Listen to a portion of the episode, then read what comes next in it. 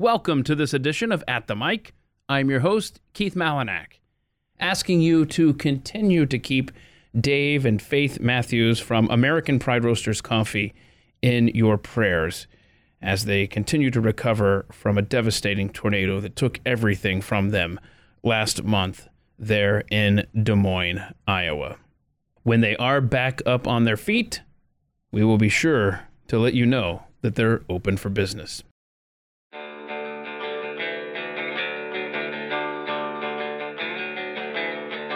You're listening to At the Mic with Keith, an independent podcast production. Jim Verdi is a longtime radio professional who today is the senior producer for the Dan Bongino Show.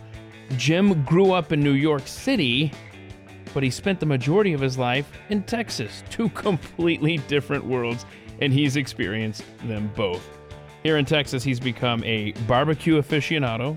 And oh, I did compel him to juggle here in the studio the way I did with uh, previous ATM guest, Chef Andrew Gruel, back in episode 68. So that's always a lot of fun. Uh, without further delay, here's the life story of Jim Verdi on At the Mic. A fellow radio guy, Yes, sir. I can't wait to get into your story. You have been in the business, you've seen a lot, and we're going to have fun talking about uh, all that good stuff here. But thanks for coming in, man. I appreciate it. I appreciate you having me. This is great. Beautiful place, beautiful setup. Absolutely. Well, um, I can't take any credit for it, but uh, uh, I'm happy to work here. Okay, so you were born and raised in Brooklyn, New York. I was. your childhood is going to be 180 degrees different than mine growing up in the South. Okay. But we both ended up in the radio business. Right. So before we get to your radio story, tell me, how is it growing up in the middle of such a gigantic city? Did you, and I know the answer to a degree, I was going to say, did you drive anywhere? Because there's a traumatic story from your childhood that, that involves a vehicle that I want to Oh, talk about. yeah. Yeah, You know what I'm saying? Yes. But, but, but how is it? I mean, did you walk everywhere? How, how was childhood? Yeah, no, you pretty much had to walk everywhere, and especially as a little kid. Or I'm on uh, on bicycle. Yeah. a lot. Yeah. Okay. So I I could take my bike. We lived it was close to the Flatbush area of Brooklyn, and I could ride my bike all around Brooklyn. And of course, you're thinking in New York City, and New York City was crap at that time. We're talking the mid to late '70s. It's like It seems like it's gone full circle now. yeah, it, it is coming full circle. Yes. Because I mean, I lived up there in New Jersey and commuted to Manhattan every day working with Glenn back from 2009 to 2012, and I didn't like the city just because I'm not a big city guy. Mm-hmm.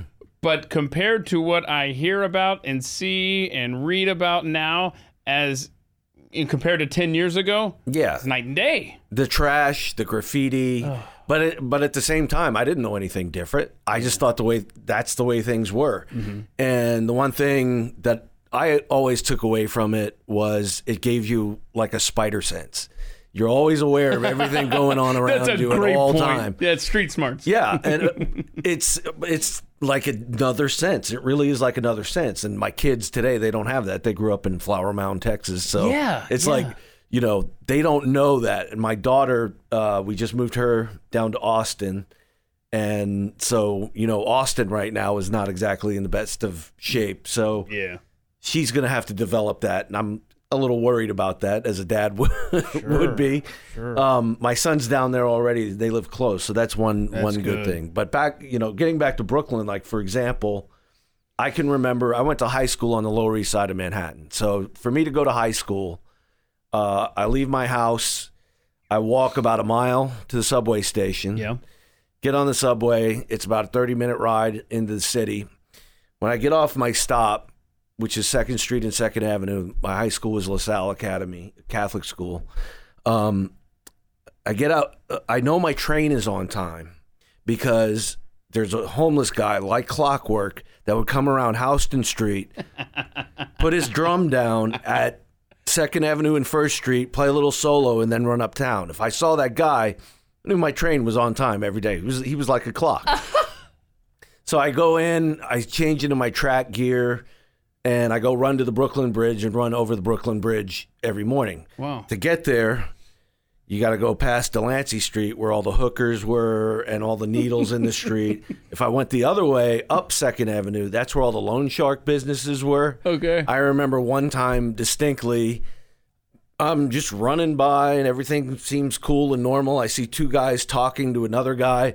The next thing I know is one of them's got him by his throat up against the wall and they start screaming at him and you're just running by. It's like, no big deal. It's like- another day in New York City. Yes. Right? so yeah, it was. Uh, but like I said, you don't know any better. Yeah, sure. And people, it's funny to me when people, say, oh, the big city. You know, it's like the big city. To me, even when I go back there now, it's still kind of a small town because Mm-hmm. growing up, it was very family oriented.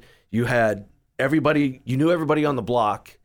You knew all, all their parents. Their parents watched you, and they were always watching you, and they'd tell your parents, or if they had to handle it themselves, they'd handle it themselves with our parents' permission. So, I mean, it it was kind of small townish in that way. So, do you miss it at all?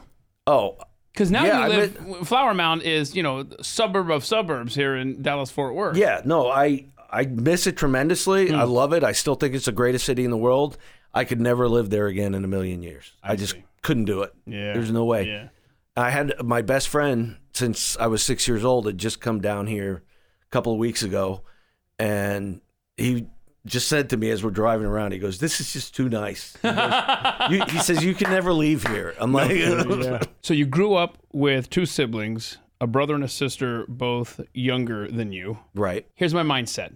You talk about how it was rough, right? right, You talk about your daughter down in Austin, and every dad would be just panicking around the clock just by the fact that their daughter has moved away and is now in a city of any kind, right? You know? right. So here's my question.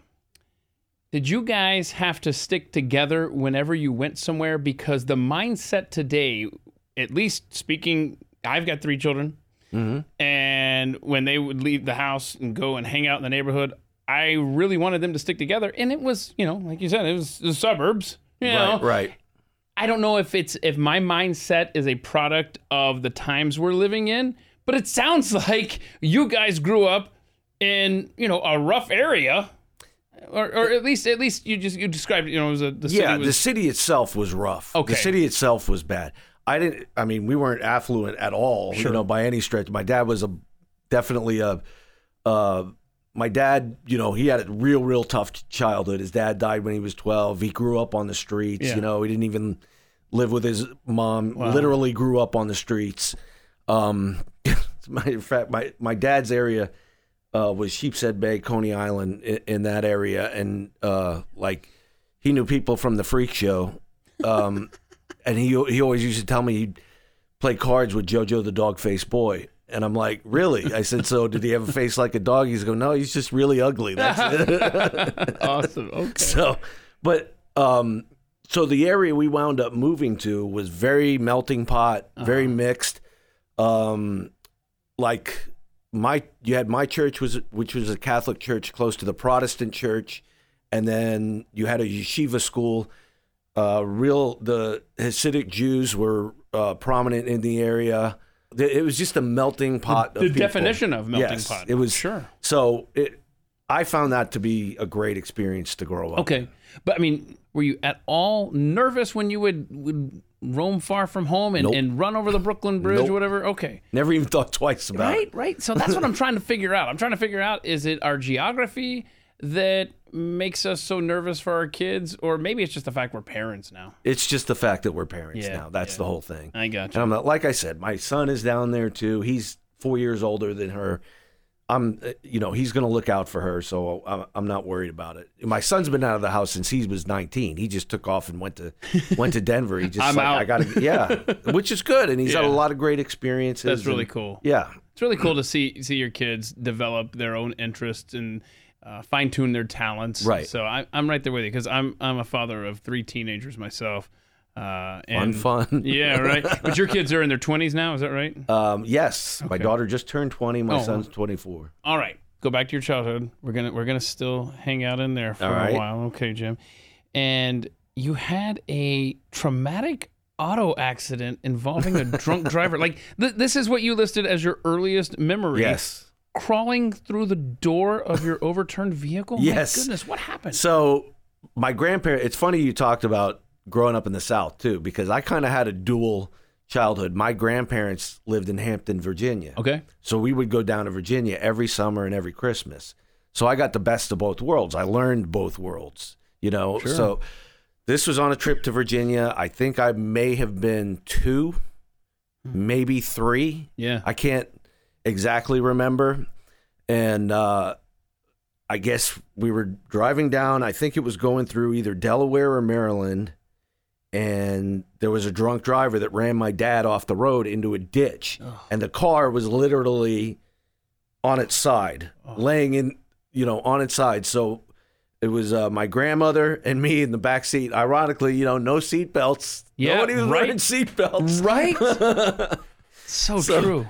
So I guess it was my dad over the top who opens the top of the door and then he pulls me out and then they're helping my grandmother out and the cops come and they investigate everything and of course back in the day the driver the drunk driver doesn't get in trouble because the cop is like no he's the town drunk i mean that's not it's not surprising to him it's like my dad's like okay well we kind of got a problem here Uh-huh. okay we'll get it taken care of that's just the memory that I have. So I don't know how it got resolved ever. Uh-huh. uh I'm I'm sure we made it to Virginia somehow, or else they towed the the car out of the ditch and it was Oh, still able to work. You know, I don't know, but I, all I Everybody all I have in my head is that picture of being pulled out of the top Yeah, of the I car. That's, like that. that's incredible. Uh, is everybody okay from that? oh or- yeah, every, Okay. everybody was fine, Wow. Miraculously goodness. No kidding. My goodness. uh, so you remember what? What year were you born? Sixty five. What, wait, so uh, was it '69? Yes. Is that when Sesame Street uh, Yes. Mm-hmm. started? Okay, yeah. So you remember the first episode, watching it, huh? I remember our parents made a big deal of sitting me and my brother, he's about a year and a half uh, younger than me, in front of the TV in anticipation for the show. And that's yeah, that was uh that was another of the earliest memories. It's one of the two of those. That's really cool. It wasn't the moon landing. no, it was the first episode of Sesame. It wasn't the Mets winning the World Series in 69. That's right. Miracle Mets. Yeah. It was Sesame Street. It was Sesame Street. Okay. I mean, that's a boy. That's a big year for America. Woodstock. Yeah, I was, about, I was just about to say that. I was just about to say Woodstock, Moon Landing, Sesame Street, and the Amazing Mets uh, with that comeback in you know September. Okay, so now now I'm confused. You're born and raised up in New York. Grandparents Virginia. hmm How did Jim Verdi get to Dallas, Texas? Okay, so my dad, uh, he was out of work for a while, and he went to work for a company called NEC. It's I don't think it's in existence anymore. It may have been bought, you know, with all these conglomerations Sure. that have been built. And he got that job, and he basically worked in Japan for almost two years. Oh wow. Yeah. So finally, they uh, said, "Well, we want you back in the states, but we're we want you to work at our office in uh, Irving, Texas." so it's like, okay, Which so is where we are sitting E- right now. Exactly. and actually, where we're sitting right now, this was nothing. There was, when I moved out here, um, I mean, you're familiar with the area, but Beltline Road was a two lane road, Wow. pretty much. Okay. And um, Because this studio was built in the early 80s. And you moved here when? In 81, Okay. There June 21st, 81. Nice. I still have the New York Daily News from that day. wow. That's cool, man. I love I love collecting old newspapers actually. Yeah. Uh, and kids, if you're not familiar, newspapers are a, well, never mind. So you guys end up here and you go to UT Arlington yes. here in town, hmm and that's where you studied communications. Yes. Had you known your entire life you wanted to be in radio, or was this something that hit you along the way? Or No, when I was when I grew up, and this is an ad- advice I think I'd like to give to kids. It's like your first inclination when you're a kid, go with that, and you'll be happy. I wanted to be an archaeologist or a paleontologist. I was into dinosaurs and you know bones and cultures and things like that. Um, and then when I went to college, I I actually was considering that, and then it was like, okay, if I can't play center field for the Mets, I can do play by play. yeah, So it's like, okay, I'm gonna go major in communications. This literally is my life. If I can't play for the Braves, I want to announce the Braves, and if I can't announce the Braves, you know, yeah, this is absolutely. I got into radio, yeah, but I'm sorry. Go ahead. That's uh, that's the way I went to school, and it's almost accidental how I wound up where I'm at right now. It's funny. I don't know if you want to get into that yet, or Well, yeah. So you go to school for it, but um, and when and when did you did you so did you know before you started taking classes, this is what I want to do, this business. Uh, you know, I really had no idea. I w- I think I was taking it to see if maybe I would decide on something else, but um, that's not necessarily how it went. I think I enjoyed the classes. Okay. I think once I got into the communications classes, uh, I really liked what was going going on in it, what they were teaching, and I'd always had a love for radio and music, and you know the DJs growing up. My favorite station as a kid was WPLJ, and um, I listened to Pat St. John, you know, on there, and then uh, what? Uh, oh God, what, what was it? Can't remember. The one Jay Thomas was on. It was ABC or NBC. I can't remember. You know, and my parents listened to him every morning, so I liked it. It appealed to me, but I never really, even when I was going to school for it, I never really still thought about doing it. You know, I didn't know what was going on. I was just a dumb, dumb kid. I didn't know what the heck I was gonna do. Right, right, right. so okay, uh, and and by the way, w- what we haven't said to this point is that you're the senior producer for the Dan Bongino show. Yes. Okay, and and you describe stuff. I mean, this is what us producers do right here to a T. I mean, I ask you know list your duties here. You know, it's organize content, check. Book guests, write imaging, which is you know the promos stuff like that. Uh, create bits, the funny stuff. Work with affiliates to promote the show. Work with sales. Aren't those treats when you're working with sales? Yes. I need an air check. And, okay, so can we just uh, let, let me let me take a moment here, and you jump in at any point. But the eternal struggle in radio is people like you and me trying to be creative, and then there's people in sales who just want to make money, and you're trying to explain to them in order to do that. You got to do this first, but it's like chicken and the egg. Oh yeah, no, no, no. We pay the bills around here. Anyway, it's it's, it's eternal struggle. No, you're exactly right. And, uh, you know, actually, in setting up uh, the Bongino show uh, and trying to figure out the format, that's what we were having conflict with a little bit. Not not Dan or anything, but it's just like, even me as a producer, I'm like, I'd like to just have more content. And they're like, no, we have to get the live reads in here. and it's like, how are we going to do this? And I'm like, I don't think it would fit here. And Right. uh, and you know, finally we agreed on a format. And it's actually working out pretty That's pretty good. well. That's great. That's great. I love Dan Bongino. Uh, just seems like a great guy. he is fabulous Yeah. to work for. That's great. Well, he always says, "Don't so don't ever say you work for me. You work with me." That's awesome. I love to hear that because he was up here several times with Glenn Beck uh, being interviewed. I'm talking years and years ago. He would come up here to the studio, and you know, guests have to wait out in the hall, hang out in the dressing room, stuff like that. Genuinely nice guy, easy to talk to, and uh, it was a pleasure every time he was up here. But uh, yeah, I just boy those sales departments, huh? I, I just I, I I'm kind of hung up on this because as we're talking, I'm thinking through the line in radio, uh, and I- I'm sorry that you know this is so radio focused, but I just I want since I have a radio guy in here, I want you to to see if your experience mirrors mine. Where everywhere along the line where I've worked, every city, and I mean I've gone one, two, three, four. Okay, so the head of the entire radio station always comes from sales. They never put Mm-hmm. a creative guy or gal at the top of the building, at the top of the station. It's always from sales. and it's always going to be that way, though. it just bugs me so much. That's the way it will always be because money, the money is the key thing to keep the yes, thing sir. going. Yes, sir. Okay, so you had mentioned, you know, hey kids, follow your heart. Mm-hmm. And so if you had done that, you're saying you would have been an archaeologist. Yeah, Correct. I think It's not to say that you don't enjoy your radio stuff No. now. You're And- just saying And that's the funny thing is, I think as I I think about it, I probably would have done that, but I think some way I would have found my way to the entertainment thing, Uh-huh. especially with the way things have expanded with channels that you can go on and pitch an idea, you know, because you got all these archaeological shows on Discovery Channel and History Channel and I mean, whatever. is there any particular era that you would want to go and investigate and try to dig up? To see all of them interested. Mm-hmm. I mean, prehistory or like uh, as a kid growing up going to Virginia, my like I said, my grandparents lived in the Hampton area, so we were real close to Williamsburg, Yorktown, Jamestown. Yeah. and I'd go every time. And I think that's where my love of history was, or maybe it's I had the love of history first. I can't. It's a, I guess it's a chicken or the egg kind of thing. Yeah, you know but either way that really satiated my interest in history.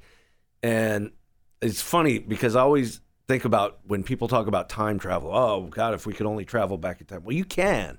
You go there and if you know the story you can put yourself in that moment at that mm-hmm. time. So when you're standing on the battlefield at yorktown or at george washington's headquarters you can look around and see his horse getting water from the creek that's right there, which is, by the way, is really, really cold all the time because it's a natural spring. wow. Um, you can see Washington talking to Lafayette. You know, it's like you can travel back in time. You can do it. I, I love it. I'm, I'm a I'm a history geek, and uh, just another thing that you and I have in common. How about that? but here's something else we have in common. It's uh, a recurring theme on this show, and I, I will just briefly say this: I'm a big fan of pizza. So Okay. you, you used to manage a pizza place. I did. right? Okay, and so you're so you're a New York guy. Mm-hmm. You obviously love pizza, but I love that your comfort food is Texas barbecue. Oh yeah. How, how, how did that happen? Where you like because you would, you would put that ahead of uh, pizza from So, New York, huh? I'll tell you, I always, I mean, I loved barbecue. It was like, it was okay. It wasn't top of my list or anything. And then uh, I, I was walking through Home Depot one day, and I was just going for light bulbs, and I found this small little smoker about yay big. You know, it's about two, and it said last one 25 bucks, and I'm like, okay, why not? So I buy this smoker for 25 bucks, and then I start reading about it recipes and how to smoke food and Making this me and that. hungry, dude. Yeah, so I start experimenting with it, and I'm not that great at it or anything. I go down to Austin. I wait in the five hour line at Franklin Barbecue, and you finally get in, and in the in the line there they put uh, burn ends. They'll set them out for the people waiting in line. I am starving now. And so I pick up this burn end because everybody's heard about Franklin's. It's like, I don't get what's the big deal. Pop it in my mouth. And it just took like two seconds and my eyes just went, How did this man create this piece of meat that is just like the most heavenly thing I've ever eaten in my entire life? We're about to stop this interview and go have barbecue and then finish it after that. That's awesome, man. So you okay? So then I finished, and then Aaron Franklin's there. So I talked to him since I'm a new smoker. I'm like, "How do you smoke a turkey?" Because my wife likes smoked turkey. Mm-hmm. The man proceeds for 20 minutes to go into the intricacies of how I should smoke a turkey, and it is he's a wonderful human being. Uh-huh. And I started smoking turkeys that way. Now, now I'm smoking turkeys for three or four families on the holiday on Thanksgiving Yeah. because it's like all I'm doing is following Franklin's recipe. But then I just grew to love it, and I, so I go around the state now. I follow Texas Monthly's top 50 barbecue list, and I go to every joint that I can find, and I've become Oh. quite the snob about barbecue, Wow. Okay, so how does something like a hard eight compare to? tourist barbecue. Okay, It's good, Yeah. but it's tourist barbecue. You've got to. I got to introduce you to David Larley, who was uh, episode sixty-two, Okay. and he's a pastor who has a uh, a barbecue company, and it's called um, Smoked Maple. Okay. Smoked Maple, Texas barbecue, catering and events. You know, I'm still waiting for him to bring me some uh, down here. He comes in here and talks about it, and you know doesn't bring Well, some. I'll try and hook you up. Yeah, so so but he's from Canada, and so that's how he got Oh. the, the smoked maple uh, angle there. So I am seriously wanting to put pause, push the pause button, and, and go eat right now, and then come back and finish up. Uh, you worked in a warehouse. Yes. I would feel like maybe I could, you know, almost work far away from anybody else in this building. But was it like that at all, or did you have to work alongside people? You know, you, you worked hide. alongside. We had a little crew. I mean, Okay, and they okay. were. It was pretty cool to work with. Uh, there was only about six of us, Okay. And then the manager, who was right there. It was a computer parts warehouse. Some of them small, some of some of them much bigger, because computer technology at that time still wasn't developing. Yeah. Um, but uh, the best part was getting to uh, drive the forklift. Oh, you don't want me around anything if I'm driving machinery around. But that was fun stuff, huh? Yes, that's fun. That's cool. So you also delivered newspapers when you were a kid? I did. What time Twelve you years to- old. That was my first job. I threw the New York Daily News, which um, is just bizarre because I had all I had was a uh, shopping cart and my route, and you have to walk your route. Oh, wow. Yeah, and especially bike or- you, when you're dropping off. No, because there were Too many papers. Yeah. and when you're having to drop off in apartment buildings, all the apartment buildings. Well, you know, growing up or being in New York, you got to get buzzed in. Uh huh. So you get there at 5:30, 6 o'clock in the morning. Not really a lot of people ready to buzz you in. So God.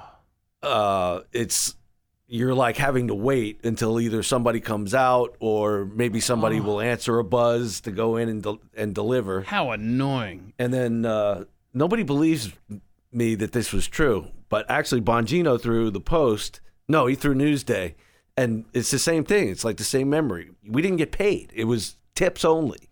What? Yes. So you- when you went around and made your collections, No. you got you you got tips, and that was it. Did the people receiving the newspaper realize this? I don't know if they did. I, Oh, my there were, gosh. There were a bunch of stiffs too. They would stiff you. Well, maybe they didn't know that your life depended on them giving you tips. No, they didn't care. Well, okay, well, that's true. I forgot. It's New York It's New City. York. Of course, of course. But still, what a raw deal, man. I mean, that's terrible. Okay, so what time did you have to wake up to do that? Oh God, Twelve-year-old kid. It would have had to have been right around five or so. Oh, oh, okay. That okay. Yeah, maybe thinking- maybe even earlier because you have to go to school and Yeah. school's starting at eight. Well, you have to. Did you not have to like wrap the papers and put them in the, the plastic no, or something? didn't have to. I mean, you had to do that on like rainy days, especially uh, uh, if it was a house that was outside. Because in the apartment buildings, it didn't matter. You Uh-huh. just leave them on the doormat, and I just remember a friend of mine who would have to wrap them in a rubber band every time, and then if it was raining, he'd have to get up even earlier to put them. in I didn't have to do it every day. That's- it's okay. just like just the raining uh, part Okay. of it. Okay. So the person who's had the biggest impact on you, your wife Tony, Yes. where did y'all meet? Uh, we met at a Super Bowl party at an apartment complex in Irving. Um, I had a, some friends of mine that worked at the pizza place. At uh, we worked together, and they were living there, and she was living there, and um, so I went down with my friend, and my friend bumped into one girl, and she said, "Hey, would you like to be my neighbor?" And then I met her, and so, oh, that's how we met at the. At, that was at a Christmas party. Our first date was a Super Bowl party. Okay. That's it. So okay. so just indulge me here, and, and and if you don't know the answer, that's cool. But I just want to play this game for my own memory's sake. What year was the Super Bowl party? Just tell me like the year it was, please. Okay, so the, it would have been the Super Bowl of Because I want to try to figure. I want to try to see if I can remember the teams that were involved. it would have been the Super Bowl in '89.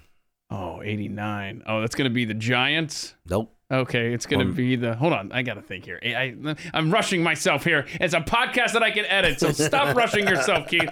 It was the Redskins and the Broncos. No, see now you got me questioning. It was the Bills, Keith. No, No. I don't even know. Hang on a second. Hang you on a gonna second. look it up? You don't want me Yeah. to tell you? You know, I don't. Uh, yeah, okay, tell me. It's the Bengals and the 49ers. Oh yeah, the Bengals blew it at the end. Yes. yes, the 49ers. Shame Montana on me. hits John Taylor Yes, in the end zone. yes. It's like, wait a minute, that's not Jerry Rice catching that. It's John Taylor.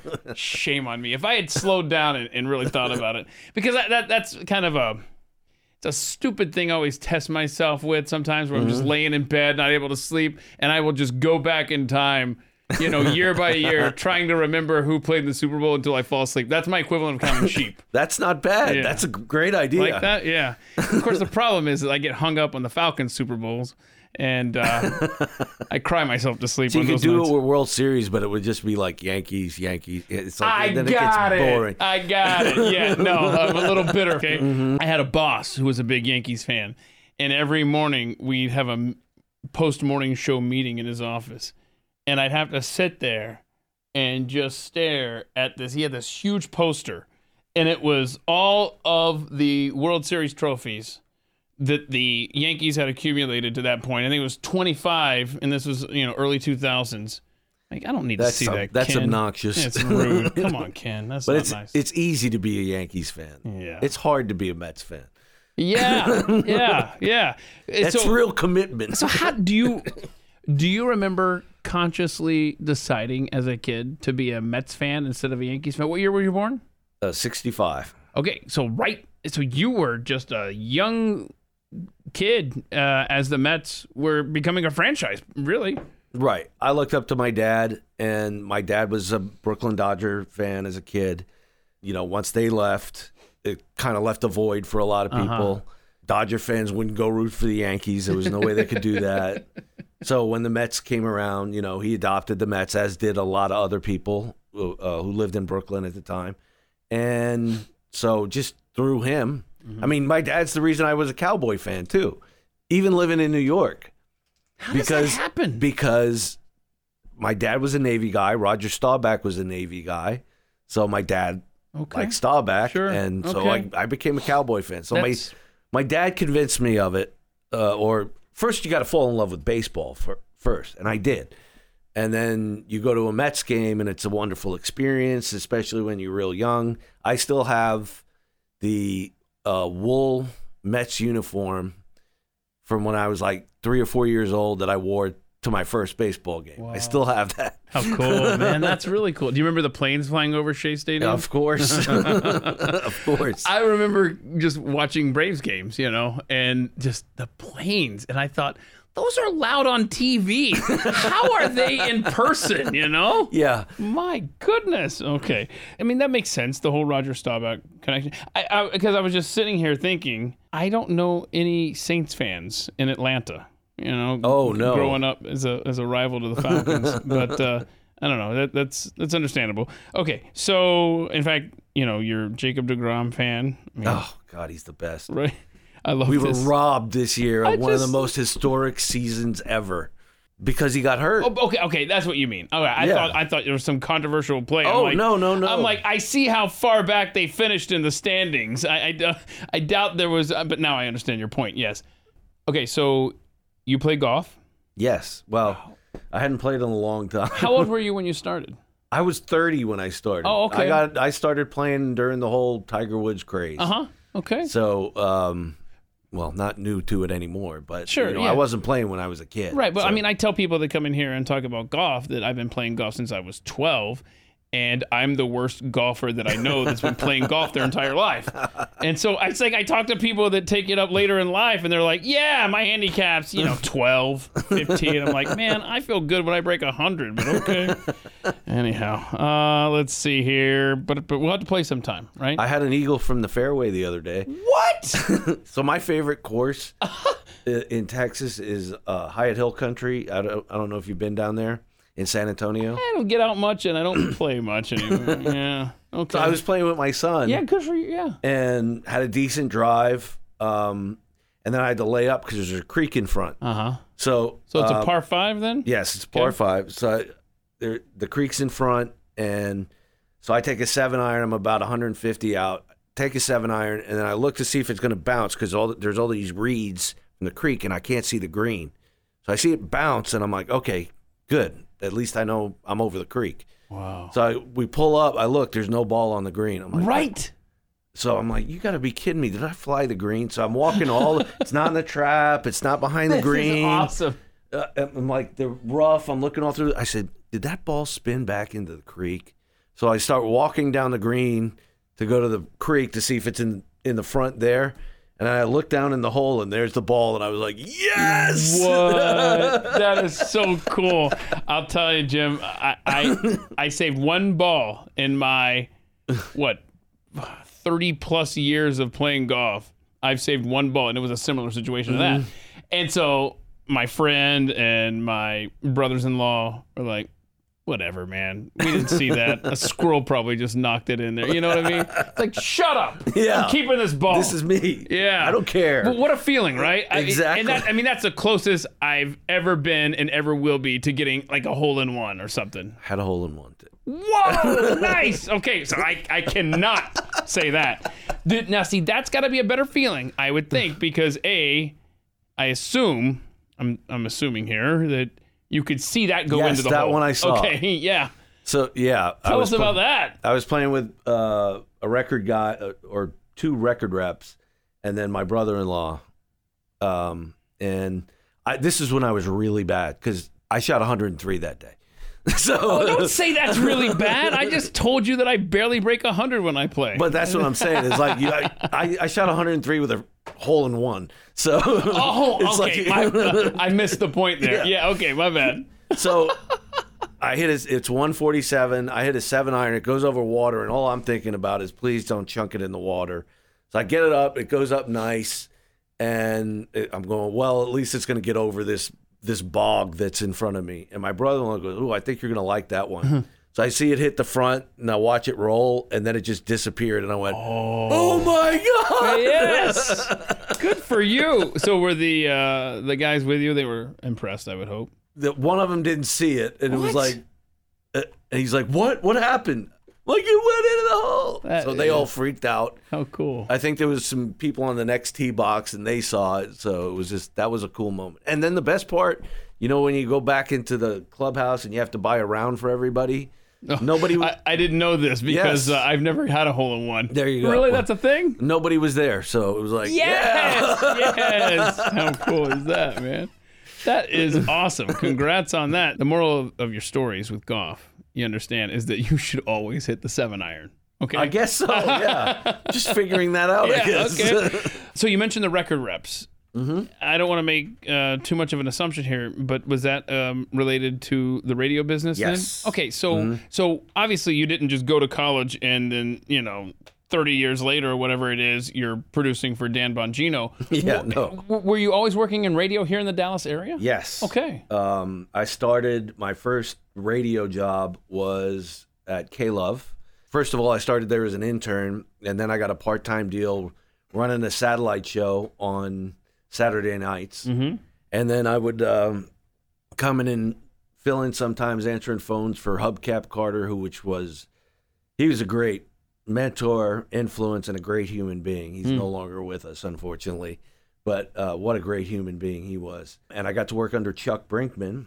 I don't know if you're familiar with Chuck. I'm not too familiar with Dallas radio personalities. Okay. Well, Uh, Chuck was a, a legend. Oh God, I believe it was in either Detroit or no, no Pittsburgh. Pittsburgh. I don't know. Okay, I okay, Forget that.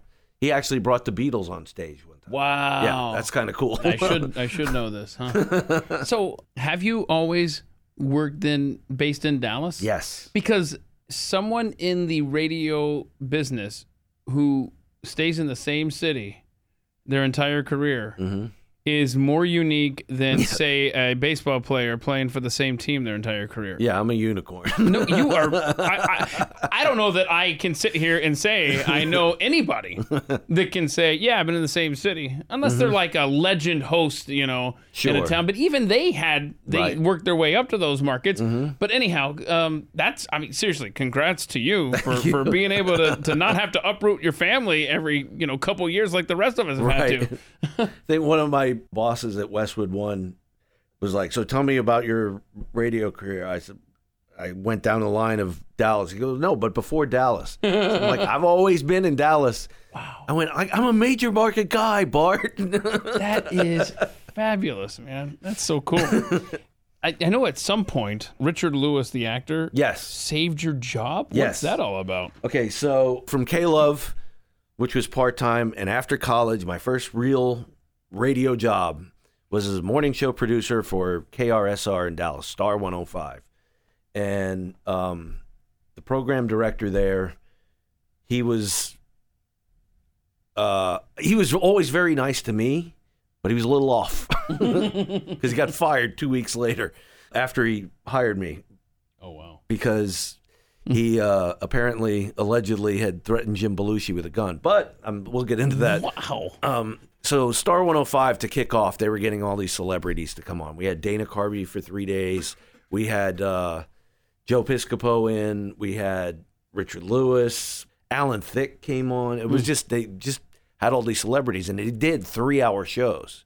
So Who, who was the who was the most natural? Who was the best at that uh, of of the celebrities that came in? oh, Dana Carvey, I figured. hands down, I, I was just sitting here thinking, man, I would love to hear a Dana Carvey show. maybe show. the funniest man I've ever been around. I mean, that was my entire life. childhood. I mean, he was my SNL go-to. Well, it, you want to talk about blowing, mind blowing. So this is my first job in radio, and I don't even know how because even as a kid, I do impressions and things like that, and I must have done something around him, and I didn't even realize it.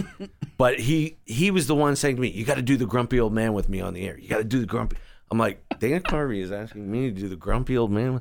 This is crazy. I'm like, I don't. That's not. Uh, that's so he finally talks me into it on the third day, and we do, and I start, and it's like, in my day, you know, and it's like, and then I just don't know where to go from there. It's because I've got freaking Dana Carvey right next to Wow. me. Then of course he takes over and goes into a whole bit, and it, it was incredible. Uh, Because I remember him doing that. Uh, you weren't the inspiration for it necessarily, right? I, that's what I'm asking. the here. inspiration for what? for the old man bit. No, no. God, Okay, no, okay, no, I got it. I got it. Because here, the No, way the was- way that I was one of his established characters. got it. The Yeah. way I heard it was you were doing a grumpy old man bit, and No, he said, "Come in and do that." I got it. Okay. I may have just been sure. Okay. doing one of his One of voices his, yeah, around, you know. and then the the thing about it, the most amazing thing of that was he people would call and he'd say, "Take my character, put him in a situation," and then he'd just go, and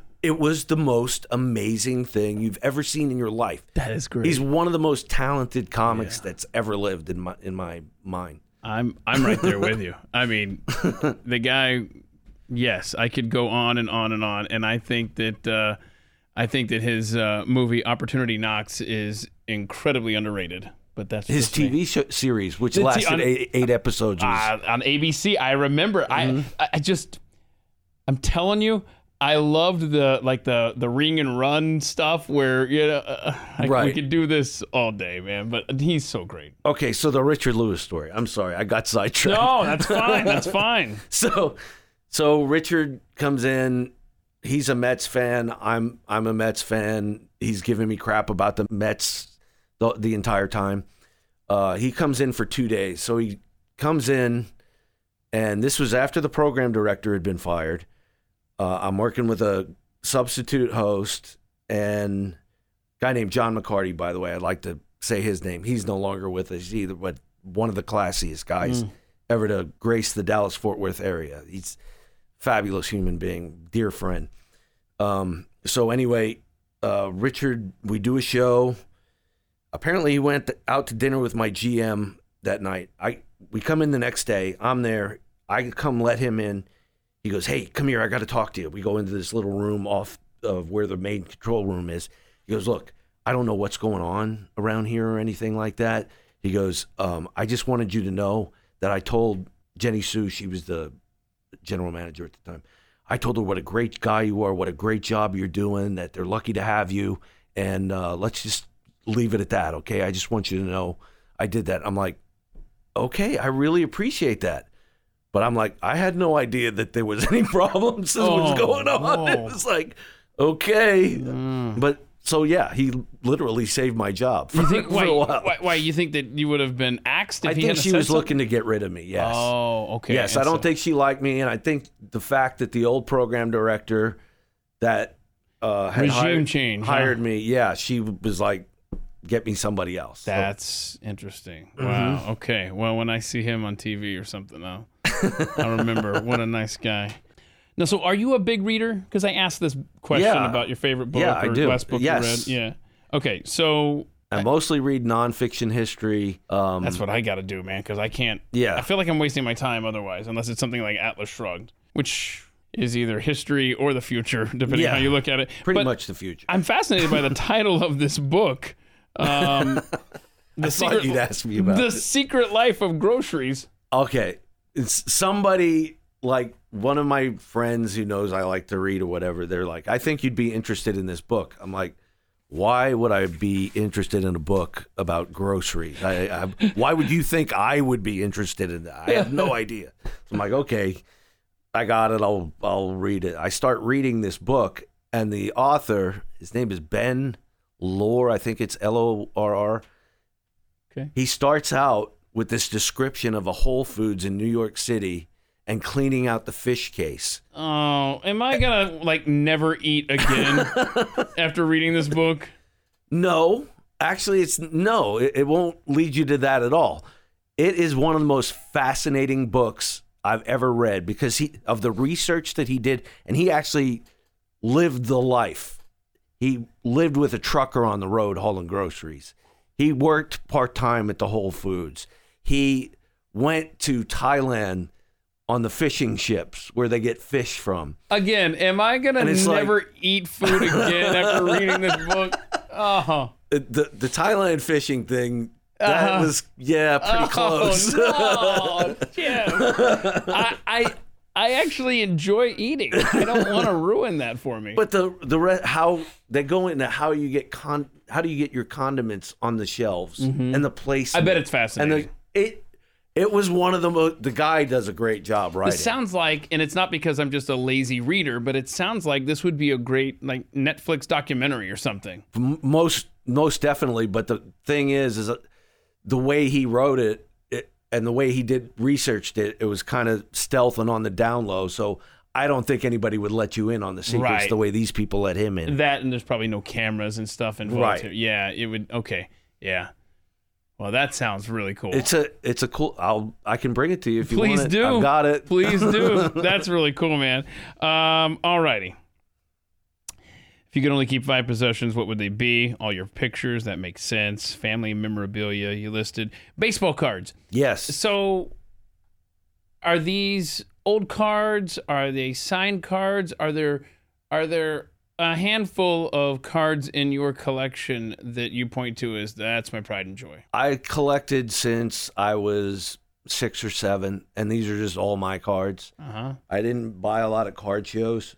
I mean, all of them are kind of special to me. Sure, mm. I'm with you. The only ones that I bought at card shows is I went because I tried to get every Met that I ever could for every season.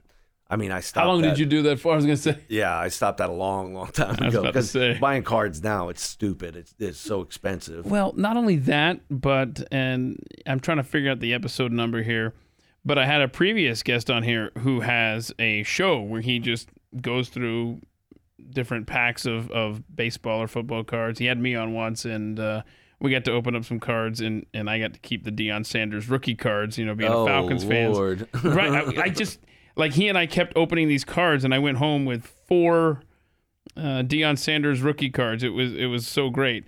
But I've got two pretty good condition Wayne Gretzky rookie cards. nice, nice. Well, um, really nice, man. Gosh, if you ever get a chance to listen to Jeff in episode twenty-seven, uh, he's uh, he's fun, and he does uh, like I said, he he uh, opens up these baseball cards and stuff. But one of the things he was teaching me, which I know you can probably relate to, and you probably already know this, but when I was a kid and I was getting into baseball cards, late '80s, early '90s that's when the market was just becoming so saturated mm-hmm. and the laws of supply and demand and the prices. I get a Beckett sports guide now and I start going through cards with my kids. I'm like, oh, we're going to see how much my Ken Griffey Jr. card's worth now. Oh, wait a minute. What happened? You know, it's not what I expected. Right. Yeah, so Upper Deck was coming around. They were Right. all these different companies. Used to be Topps and Fleer and Donruss, right? Remember Right, them? yep. Then you get Upper Deck and you get all these different companies that I can't remember. You can't even name them Yeah. now. Yeah, and they went out of business. No, I, I, I think my first where I had the first really start of the collection was about seventy two. Okay. and then right about the time you're uh, talking about, I just stopped buying them just because they got too expensive, and obviously they got too expensive because it became a whole big thing. So I uh, I mean, that stinks. They were so expensive, and now they're not worth anything. I know It was literally, it was kind of like the equivalent to to. Beanie Babies. Be, thank you. I was gonna say tulips and, and that whole thing, but you got it. Yes, be, baseball cards and beanie babies, man. My gosh. Uh, so is there is there one card where you're like, that's the one that that, that Oh, I like boy. to show off or I brag do about? have a 1963 Stan Musial that I actually got him to sign at a card show, which was cool. So yeah, that's probably my favorite. And How cool. what a nice man he was too. Yeah. Yeah. That's really cool. Um, I've mentioned before that right before it became this big business and you had to pay hand over fist to get access to autographs, uh, I was at a card show in, in Metro Atlanta and Mickey Mantle, Oh my Willie goodness. Mays, and I always forget the third one. Oh, So many people here in Dallas have met Mickey Mantle because he lived here. I, unfortunately, I'm not one of those people, Yeah. but I wish I was. well, he in in the in the 30 seconds I talked to him, he was just such a gentleman. Mhm. And I, and, and I I didn't I was young, man. I think I was I don't know, 10, 12, maybe 12. And so I didn't even realize he was going to be there. I, I didn't find out until we were just there. Mhm. Oh yeah, by the way, upstairs, you know. What? Mickey Mantle? Right. Yeah. Uh, but I just asked him, you know, how many, what's the most home runs you hit? And like, obviously everybody knows it's 60 in, in a season. And, and, uh, but he was quick to, uh, give credit to Roger Maris, who Mm-hmm. beat him out by one home run that season. Okay, let's see here. I love this answer, dude. If you could go back in history, meet one person, Ben Franklin. Yes. I mean, you know, after I saw your answer, I thought, seriously, the man was a statesman, an inventor, a politician, a humorist, a thinker. I mean, he was a renaissance. He is the quintessential American. Absolutely. And that period of time is my favorite period of time in American history.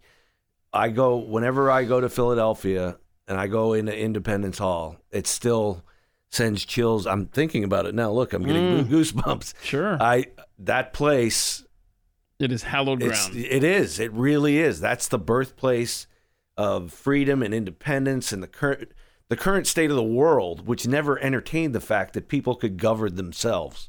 You know, it was always you had to be governed by somebody. Somebody had to be in charge of you. It's mm-hmm. like, no, we can do this on our own, and we're going to set up a system.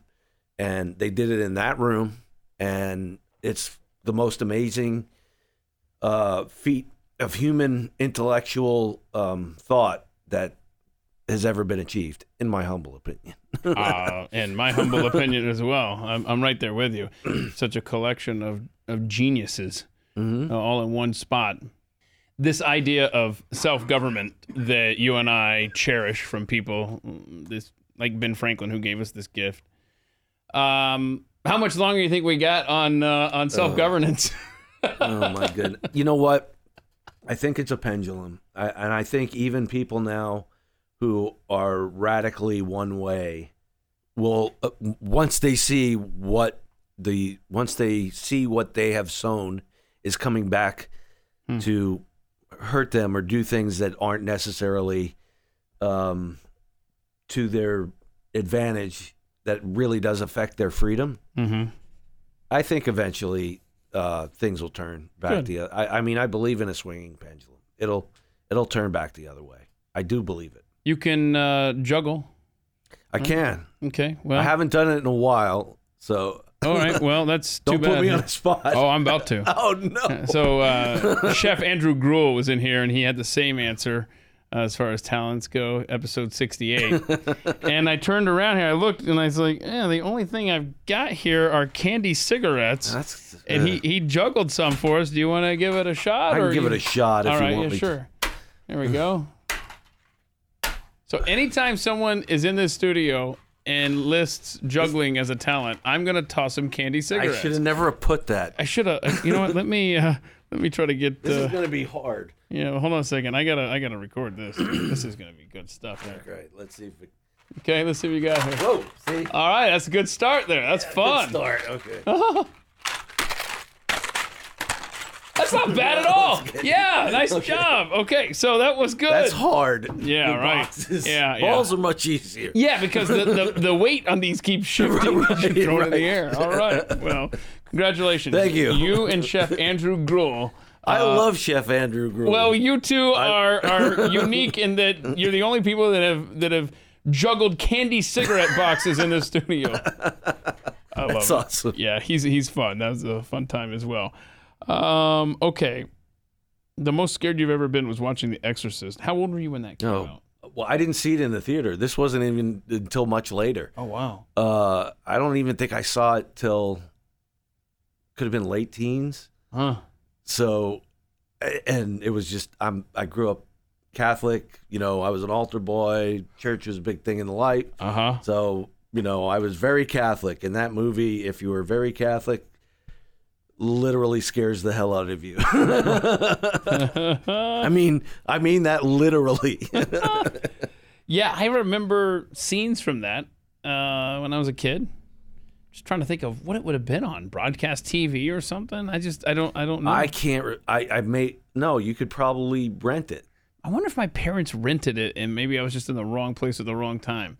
Right about the time uh, VCRs were were coming out. Uh, I wonder. I, I'm just trying to think of where I was exposed to it because I had nightmares too of stuff from that movie. Yeah, that It's like- was that was intense. That was that- like However, if you want to fix your mind, I guess is the only way I can think of to say this.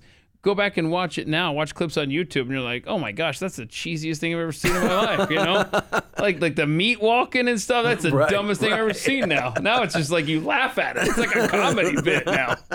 So anyway, if you want to try to to help your memories out there, uh, I would highly. I'm okay that. now. I can. That's yeah. good. That's good. so I love this as a bucket list item, and I'm right there with you. But how do we do this? Okay. And I'm willing to break the law with you in order to make this happen. but you want to play at Augusta. oh, yeah. So here's what I was thinking. Now you tell me. Now here, here's what I've already thought this through because when I looked through your answers, I was like, all right, let me see if I'll go for this. so how secure is that golf course at night? I right- do not know. Okay, okay. So the sun goes down, it gets dark, right? Mm-hmm. I know that the roads there are close enough because whenever I watch the Masters, I can hear sirens and traffic going by. So I'm like, there's an entry point somewhere close by, okay? I've thought this through, brother. Okay, we take our glow in the dark golf balls. We just play one hole, right? And then we take off. That way we can say we Just get a it. seven iron and a putter. Seven- you don't even. gotta remember your seven iron. That's it. and then when the glow, when the glowing ball just vanishes, we know it's in the hole. right. So I, you can't possibly have maybe around tournament time in, in April. Maybe they have guards. I, I, we're gonna have to do some recon, some research Yeah, before we this- do this. But I just I can't imagine that it's especially in this day and age when when just bad people out there looking to do damage and stuff. I could just see someone like I don't want to give anybody ideas, but my point is, I think you just did. okay, well, I think you my point is we're gonna have to try to, to fulfill our bucket list before this podcast posts. Okay. Yes. Exactly. we don't want them standing at the ready for us on Exactly. The 18th green. No.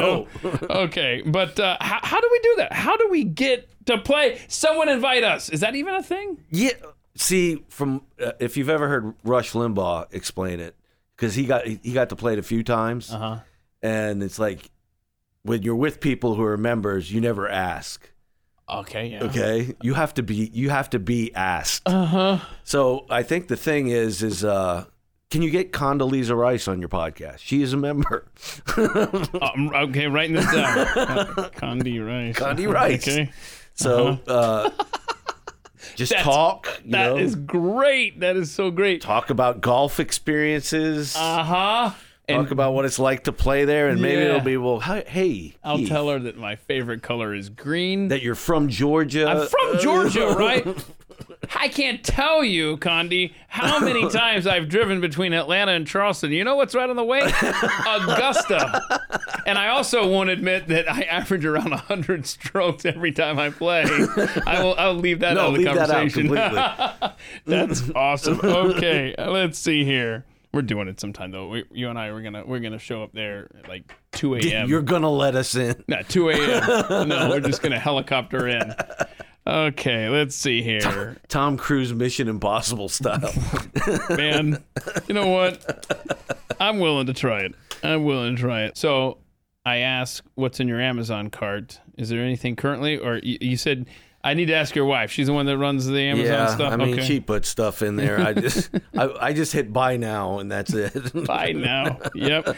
Um, you have a social media handle. I just discovered this today, so I started following you on Twitter uh, at JJ Verdi, JJ V E R D I, and then you're on Rumble by the same uh, Right. handle. Right. I should check out Rumble because it seems like a. Uh, correct me if I'm wrong. It's more of a uh, free speech YouTube. Exactly. Mm-hmm. That's exactly what it is. I need to. I need to take a look over there for sure. Well, uh, thanks for coming in here on at the mic. We have a mutual friend uh, who introduced us. Yes. Uh, so uh, Mike Sacco, who I used to work with, who now works with you. yes. Uh, radio, is such a small world, man. It really is. It, it's funny you say that. When I uh, I worked at Radio Disney for a while, and that was at the old ABC Radio Network building. Have you ever been over there or off of Montfort? Uh-uh. It's no longer there. They tore it down, unfortunately. Um, but when I first went to work there, it was like this is the place where all the old DJs go to die. 'Cause It's like from everybody throughout my career, from K Love to Young Country to Star 105 or Star 105 to Young Country to uh, a talk station to um, what else, Radio Disney. All all through that were people that I had worked with through my entire career. It was funny. Wow. it, it is truly. I can describe it one of two ways. I can either say it's a small world Mm-hmm. because it truly is, or I could say it's incredibly incestuous where everyone is connected some way or another in this business. and, and we all end up circling back and, and, and Right. running into people that we've worked with before. It's uh, it's a unique business that way. And and most of the time people in this business can identify with my example of saying, you know, the only people that move more frequently than radio people are military brats.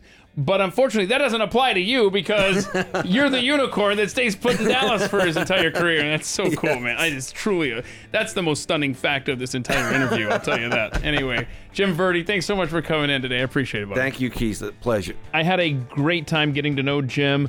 Uh, don't forget, you can hear what goes through his radio fingers every day when you tune in to the Dan Bongino Show. Well, on the next episode of At the Mic, we're going to sit down with a conversation with my friend Braca. She's a writer, she's been a singer. We're going to figure out what's next in her journey when we sit down a week from today. Until then, I hope you'll take a moment to rate and review this podcast. Please do give it five stars over at Apple iTunes or Spotify. Feel free to drop us a note through the website at themicshow.com.